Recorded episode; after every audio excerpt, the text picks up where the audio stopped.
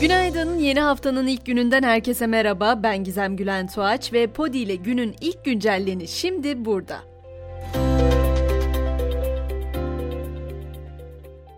Her şeyden önce hatırlatmak istediğim konu kan bağışı meselesi. Kan stoklarının neredeyse bitmek üzere olduğu açıklanmıştı ve kan bağışının ne kadar önemli olduğunu bir kez daha belirtmek istiyorum.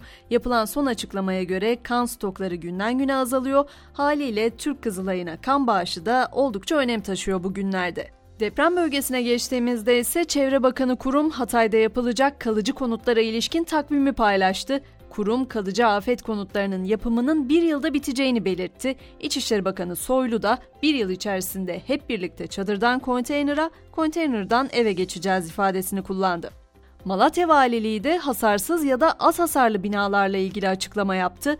Buna göre kesin hasar askı listelerinde taşınmazları hasarsız veya az hasarlı olarak tespit edilen vatandaşların hasar tespit durumlarına itiraz etmeyeceklerini beyan etmeleri durumunda ev ve iş yerlerinde basit onarım yapılabilecek.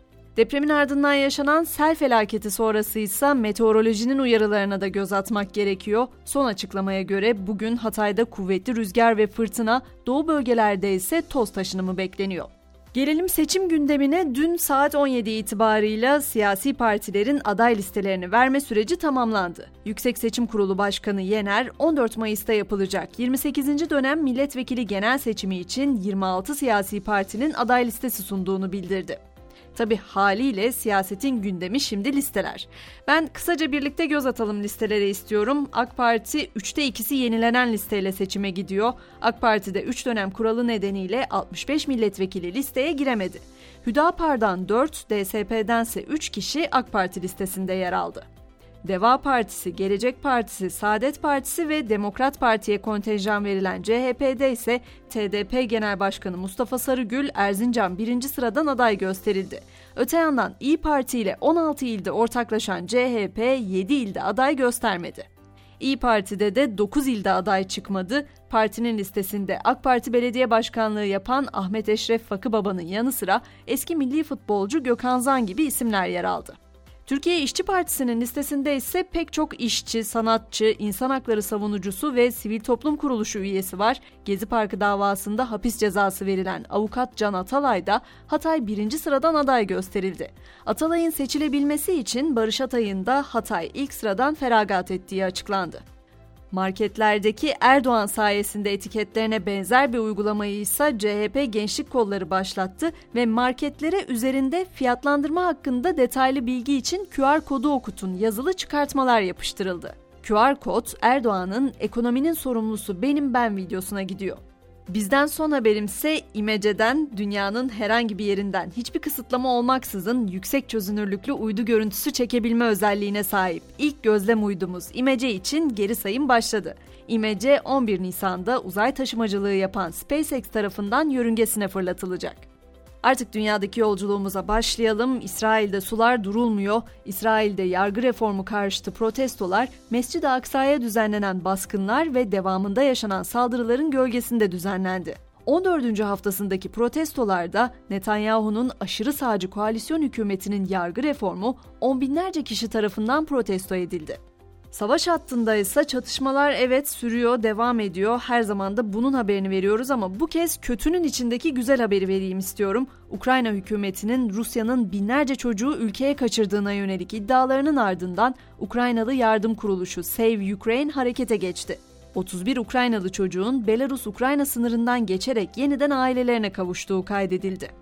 Hindistan'a geçtiğimizde ise bizim için biraz gündemin gerisinde kalan o konuyla tekrar yüzleşiyoruz. Hindistan'da Covid-19 vakalarında artış görülmesi üzerine bazı eyaletlerde halka açık alanlarda maske takma zorunluluğu geri getirildi.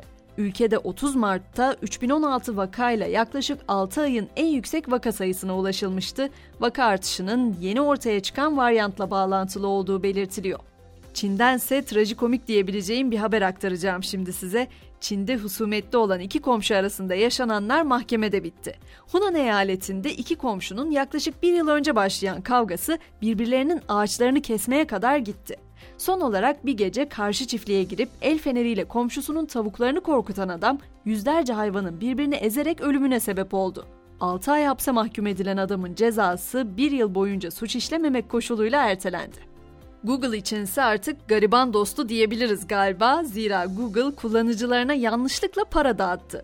Google Pay ödeme hizmetini kullanan bazı kişilerin hesabına 1000 dolara kadar çıkan paralar yatırıldı. Bu ödemelerin Google Pay havale sistemini test etmek karşılığında verilen ödüller olduğu belirtiliyordu. Ancak aslında şirket ödemeyi kendi ürün geliştiricilerine göndermek istemişti. Google kullanıcılarına durumu açıklayan e-postalar gönderdi ve parayı uygulama hesabında bırakan herkesin kredileri geri çekildi. Ancak kredileri nakde çeviren dakik kullanıcılar havadan gelen paranın sahibi oldu. Son haberimse belgesel severlere ünlü astrofizikçi Carl Sagan'ın hayatı belgesel oluyor. Kozmos kitabı ve dizi uyarlamasıyla bilimi geniş kitlelere sevdiren Sagan'ın hayatı Seth MacFarlane imzasıyla ekrana taşınacak. Ünlü astrofizikçinin bilimsel başarılarının yanı sıra kişisel hayatını da takip edecek yapım National Geographic kanalları ve Disney Plus üzerinden yayınlanacak.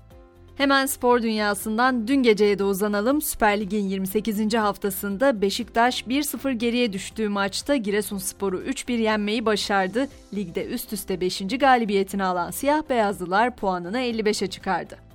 Ve güncellenin sonunda haftanın ilk mottosunu Charles Bukowski'den bırakmak istiyorum. Amerikalı yazar şöyle diyor.